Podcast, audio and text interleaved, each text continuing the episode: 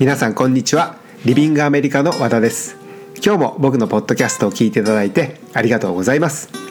今日は3月の24日日曜日ですね。どうでしょう、日本の方は暖かくなってきたんでしょうか。この時期になるとですね、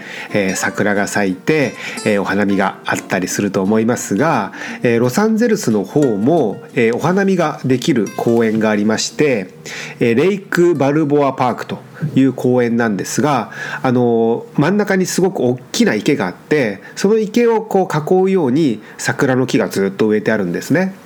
で、僕の記憶なんですが、日本の桜とは種類が違うんですけど、その桜を、寄贈っていうんですかね、提供したのは日系企業か、日本の方、そうですね、の日本関係の人が、桜を提供してその公園に植えたというのを聞いていたんですね。ですごい昔に1回だけ行ったことがあって、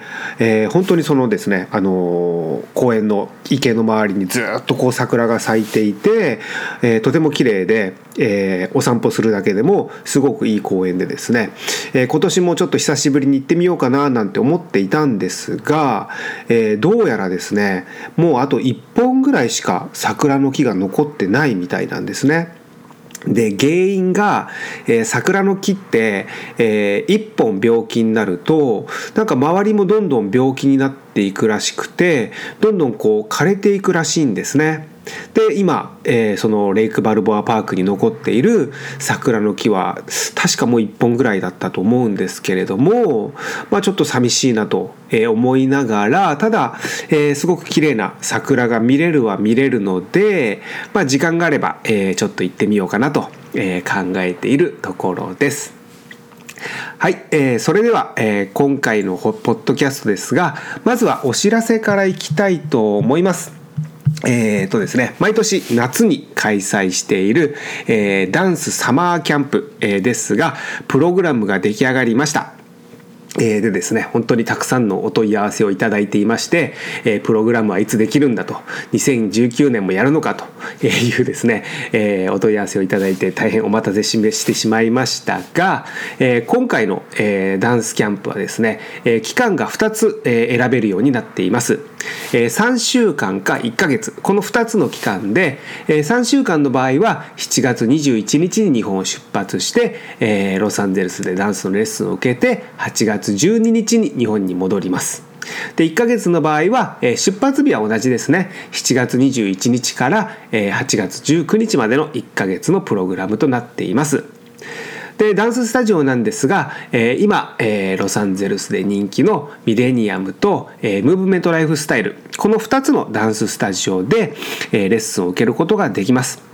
で、今ですね、本当にそのダンスキャンプ含めダンス留学のお問い合わせを受けていて、たくさんのスタジオでレッスンを受けたいと、掛け持ちをしたいというお問い合わせもたくさんいただいています。で、ダンスキャンプでも通常の、ダンス留学でもスタジオの掛け持ちをしていただくことはできるんですが、受けたいスタジオってもうありますかって先に聞くと、例えばミレニアムだとか、あとデビーで受けたいという方が結構いるんですね。ただ、このデビーダンススタジオはですね、去年をもってスタジオが閉まってしまっています。で、理由はよく分かっていないんですが、なんかロサンゼルス市の方と何かで揉めたんですよね。で、なんとかそのクローズしないようにっていうので、署名運動とかいろいろしてたんですが、結局ダメで、市の方から、もうスタジオ閉めなさいということで閉まったんですね。だからスタジオの経営状況が悪化したとかそういうことではなくて、すごく人気のスタジオで生徒さんもたくさんいたんですが、何かあったんでしょうね。市の方と揉めて、閉めなきゃいけなくなったと。で、再開するみたいな感じで、今日まで来ていて、まだ空いていないので、デビーはですね、スタジオ閉まっているのでレッスンを受けることができないんですね。で、去年までの、ダンスキャンプではリビングアメリカでも、ミレニアム、デビー、ムーブメントライフスタイル、この3つのスタジオで、レッスンを受けれるようにしていたんですが、そのデビーが閉まってしまったので、今はミレニアムとムーブメントでご案内しているといったところです。で、滞在先なんですが、学生寮の4人部屋で、食事は自炊となっています。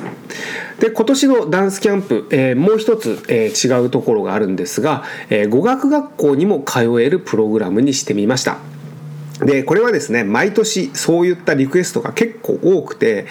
語学学校にも通えますかと、語学学校にも通いたいですというですね、お問い合わせが多くて、今まではずっとダンスのみの、ダンスレッスンだけのプログラムをご紹介していたんですが、今年はですね、いろいろ提携先と調整をしまして、基本的にはダンスレッスンだけのプログラムなんですが、ハリウッドにある語学学校メンターという学校があるんですけれども、そちらの方で、午前中がっつり英語の勉強もできて、午後にしっかりダンスのレッスンもできるプログラムを選ぶことができます。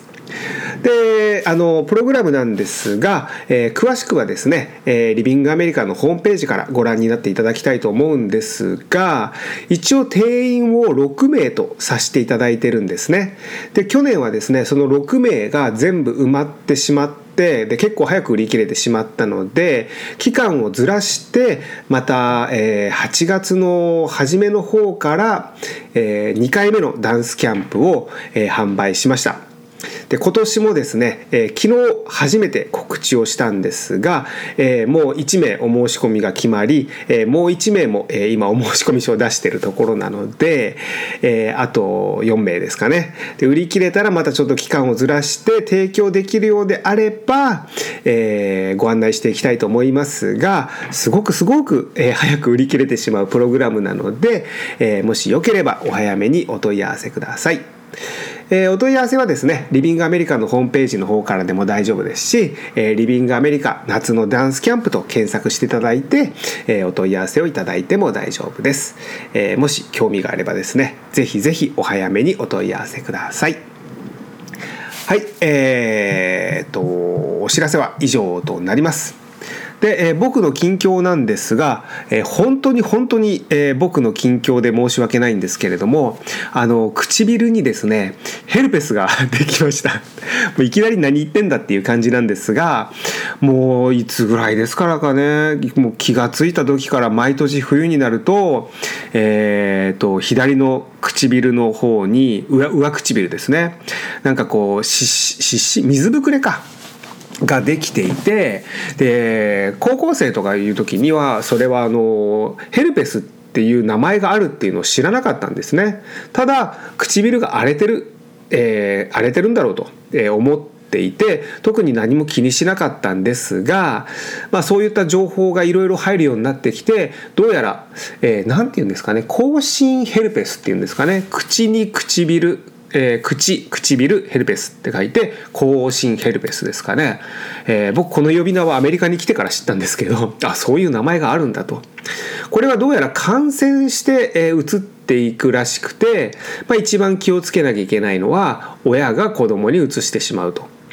で、うちの親父もですね、がっつりなってたんですね。だから僕は感染じゃなくて遺伝だと思ってたんです。で、実はこういう病気で、名前もちゃんとあって感染するんだっていうことで、親父にお前のせいだと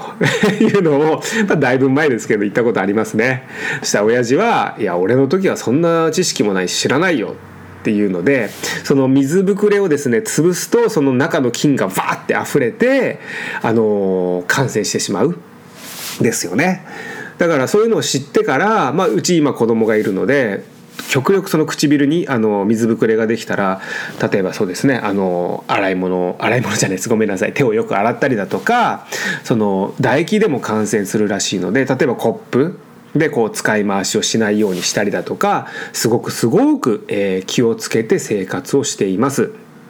で、もうできそうだなっていう時はですね、唇がなんかこうムズムズするんですね。中がちょっとこうむずがゆい感じがして、でもうさすがにですね、長年付き合っているので、これはできるなと思っってすぐ薬局に行って、でそのヘルペスの薬を買うんですが、本当にピンキリで売ってまして、8ドルだから、まあ、約800円ぐらいから、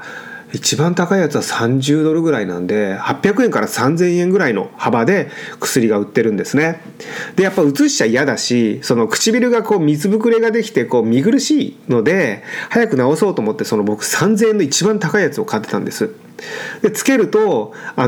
水ぶくれにならないんですね。もうすごいスピードで枯らしてって、でさっとこうちょっとなんかこうなんですかね、荒れた感じにはなるんですけれども、こうぐちょぐちょしてなんですかね、痛々しい感じにはならないんですね。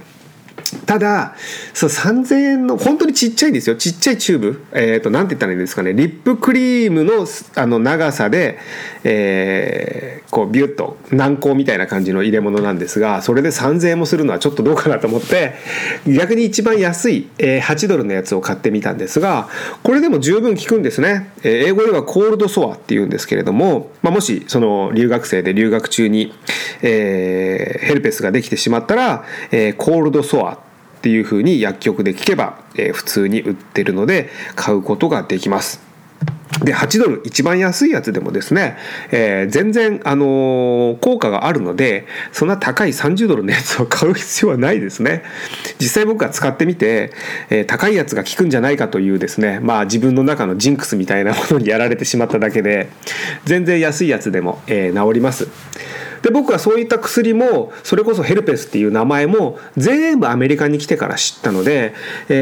そういった基本情報は僕はアメリカが基準なんですね。だからヘルペスっていうよりも先にコールドソアっていう名前を覚えましたし、薬局行ってどこ行きゃ売ってる、まあ、その唇セクションというか、どういうこうセクションに並んでるとかいうのを知っていて、知識がアメリカが先で日本に帰った時にたまに疲れたり、特に冬ですね、冬に帰ると唇にそのヘルペスができるんですよ。で日本に帰ってる時はほぼほぼ仕事をしていて、留学生と会ったり、それこそ説明会をやったりだとか、いうことをするので、やっぱ見苦しいじゃないですか、唇にこうヘルペスができてると。だからできそうだなって思った時に、薬局に行ったんですね。そしたら僕知らなかったんですけど、日本の薬局って売ってないんですね。売ってない、まあ、厳密に言うと薬剤師さんのいる薬局でしか売ってなくて、お医者さんの処方箋があるか、もしくは以前、ちゃんとお医者さんにヘルペスの治療を受けたことがあって、それを証明できるか、まあ、要するにその一度ちゃんとお医者さんに見てもらってないと、薬剤師さんがいても薬売ってくれないんですよね。でアメリカはそこら辺に普通に売ってるので、そういった文化の違いですかねを知らなくて、買いに行ったら、うち薬剤師さんがいないからダメなんですよって言われて、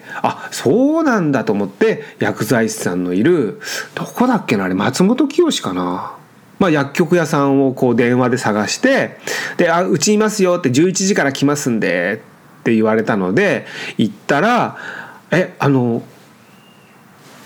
処方箋がないと買えませんけどって言われてそうなんですかって、まあ、僕のいいおっさんですよね、もう40過ぎたおっさんがそんなこと知らないのみたいな感じの雰囲気にもなったんですが、なんでそのコールドソア、そのヘルペスの、薬ぐらいで処方箋がいるのかなってちょっと不思議だったんですけれども、まあ強いっちゃ強いんでしょうね。だから日本はそういった薬にちょっとこう、まあ、僕から言わしてみれば過敏じゃないのかなって思うんですけど、ヘルペスぐらいそんなね、お医者さんに行かなくても薬を売ってくれればと思うんですが、まあ、そういったことも一つ勉強しつつ、今年も、ヘルペスになりましたので、今薬を塗って、もうあれですね、もう治ってますね、あとちょっとかな、なったというのが僕の近況になります。なんじゃこりゃみたいな近況で、申し訳ないんですが、それでは今回のトピックいきたいと思います。今日のタイトルなんですが、アメリカの留学には、ESTA が、必要って言われたけど、その ESTA って何？どうやって申請するの？というタイトルにしてみました。でそもそもアメリカはですね、3ヶ月以内の留学の場合はビザはいりません。でビザはいらないんですが、じゃあ何もいらないかというとそうではなくて、今言った、タイトルにある ESTA、これはESTAと言いますが、そのESTAの申請が必要になります。ただもともとですね、アメリカは3ヶ月以内、ビザが必要じゃない、留学旅行の場合は何も申請せずにアメリカに渡米することができたんですね。だから観光しようが留学しようが、飛行機のチケットさえ買えばアメリカに来れたんですが、テロがありましてっていうかありましたよね。それでもう変な人は入国させたくないということでエスタというのが始まったんですね。だからその最近っちゃ最近なんですね、知らない人も多いと思いますが、そのエスタというものを申請するようになりました。でどういったことをするかというと、自分がどういう人間だという情報だけですね、どこに住んでいる、どれぐらい、アメリカに行く、どこに滞在する、それぐらいですかね。あとなんか過去に犯罪歴はないかとか、何ですかね、その中東ですかね、そのテロを起こした人の国に過去に行ったことがあるかとか、日本人であればほとんどいいえですよね。で日本人であれば、まず、もう 100% って言っていいですかね、なんていうんですか、取れないESTAが申請できないことはありません。99.999%、取得することができます。で申請方法なんですが、これってオンラインでやるんですね。オンラインでしかできません。で今言ったその自分の名前であったり住所、電話番号、アメリカでの滞在先、連絡先、滞在期間、そういった今回のその渡米に関しての情報を入れるんですが、ただ気をつけることが一つありまして、それは名前のスペルですね。例えば僕であれば和田とか、鈴木とか、そういう名前であれば英語にそのままローマ字にするだけでいいんですが、ちょっと難しいのが、太田とか斉藤ですよね。太田っていうと OOTA なんですね。でも太田だと OTA オタ、オタになっちゃいますけど、その、名前のスペルですね。あと斎藤とかですよね。斎藤なのか斎藤をなのかだと、スペルがちょっと違うんですね。でこれは別に合ってる間違ってるっていうことではなくて、ESTAを申請するその名前のスペルは必ずパスポートと同じスペルにしなきゃダメです。だから太田の場合はおおたOOTA、OOTA っていうふうにパスポートに書いてあるのであれば、ESTAも同じように OOTA というふうに、記入する必要があります。でもしくは OTA、OTA でパスポートの名前を申請しているのであれば、それと同じにする。これは合ってる間違ってるはないです。OOTA でも OTA でもどっちでも大丈夫です。ただ、ESTA の申請の名前はそのパスポートのスペルと必ず同じようにするということですね。で申請費用なんですが、$14です。だから為替の変動があったとしても、大体かかっても$1,600ぐらいですかね。でESTAを取るときに、申請するときに、とっても気をつけなきゃいけないことなんですが、そもそもこのESTA申請し忘れると、日本で、空港ですね、成田とか羽田とかでチェックインするときにチェックインさせてくれません。例えば JAL、ANA、シンガポール、アメリカン航空とかいろいろ飛行機会社がありますが、航空会社がありますが、チェックインカウンターでチケットも買ってると。でアメリカ行きのチェックインをしたい、パスポートとチケットを出しましたと。そうすると向こうは、システムを見るんですね。そうするとESTAが終わってるかどうかも出てくるんです。そのESTAが終わってないと日本の時点でチェックインさせてくれないんです。だからアメリカ行きの飛行機に乗ることができないんですね。入国審査云々の前にアメリカに行きました、アメリカの入国審査で云々ということ以前にそもそも日本を出発することができないので、これはもう大問題です。で誰かな、うちの留学生ではなかったんですけれども、空港で申請した人がいたんですね。でその場で申請が、承認されれば問題ないんですが、まれにランダムで72時間ホールドされる人がいるんですね。これは例えばこの人に何か問題があるとかではなくて、すごくこのアメリカ政府がランダムに選んで、その人をたまにピックアップする人が、ピックアップして誰でもいいんです。でちゃんと調べる場合があるんですね。本当に合ってるかどうかと、問題ない人かどうかというのにたまたま当たってしまうと、72時間、ESTA の、承認が下りないんです。だから空港でESTA やってなかったどうしよう、もうノートパソコン開いてパーって、スマホでもいいですよね、やっちゃえって言って、乗った人が過去に留学生じゃないですよ、誰だったかな、いましたが、それで乗れたのでよかったんですが、承認されなかったら、全てがパーになります。飛行機代も留学費用もパーになってしまうので、そもそもそのESTAの申請は絶対忘れないというのを気をつけなきゃいけないのと、ESTAが取れたイコール、アメリカの入国が許可されたわけではありません。アメリカに、渡米する権利をもらったと。渡航承認番号みたいな感じですかね。ESTAが終わると番号をもらえるので、渡米してもいいよっていうような番号をもらえるっていうだけで、入国審査はちゃんとあります。なので、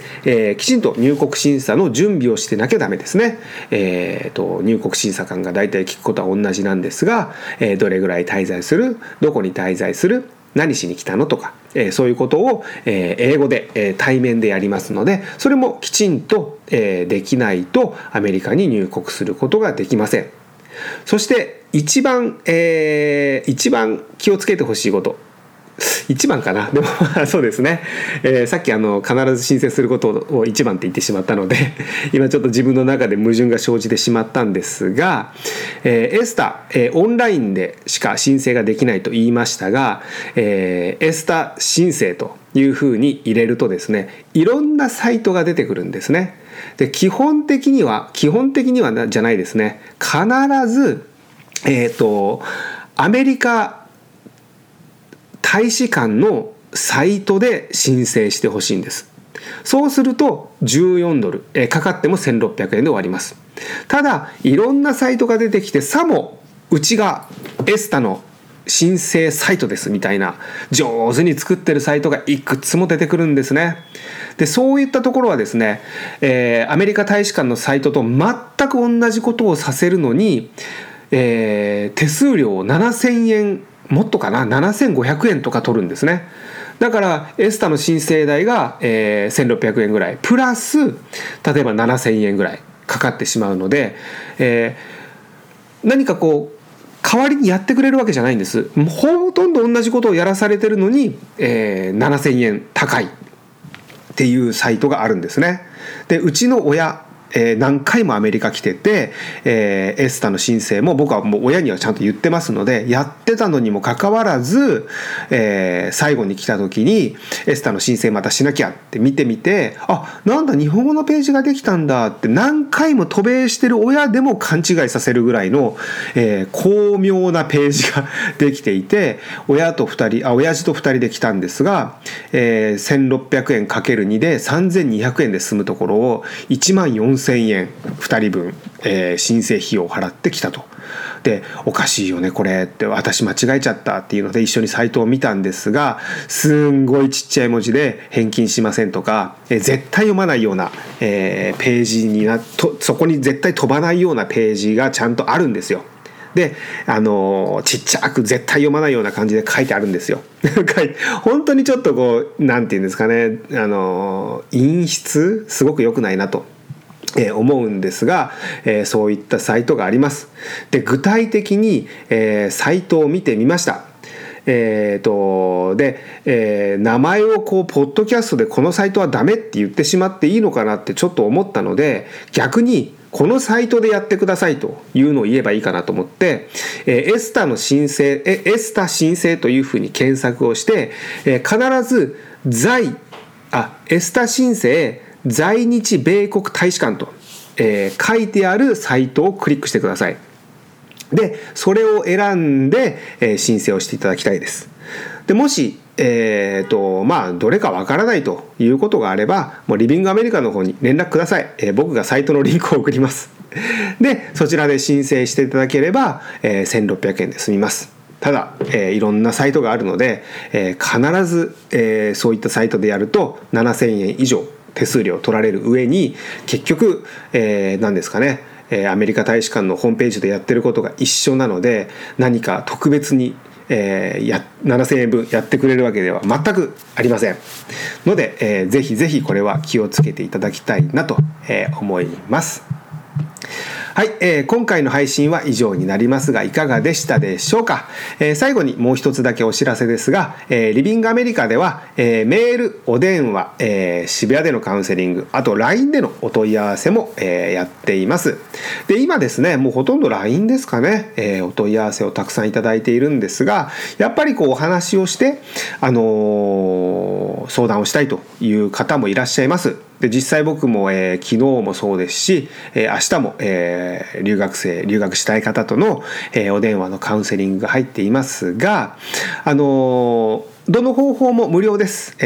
お電話の場合は、ロサンゼルスから僕がおかけしますし、お電話をおかけしますし、東京、渋谷の方であれば、日本のスタッフが、対応しますが、どちらも何回でも、無料なので、もしご希望であれば、遠慮なくお問い合わせください。はい、今回の、内容は以上となります。いつも僕のポッドキャストを聞いていただいてありがとうございました。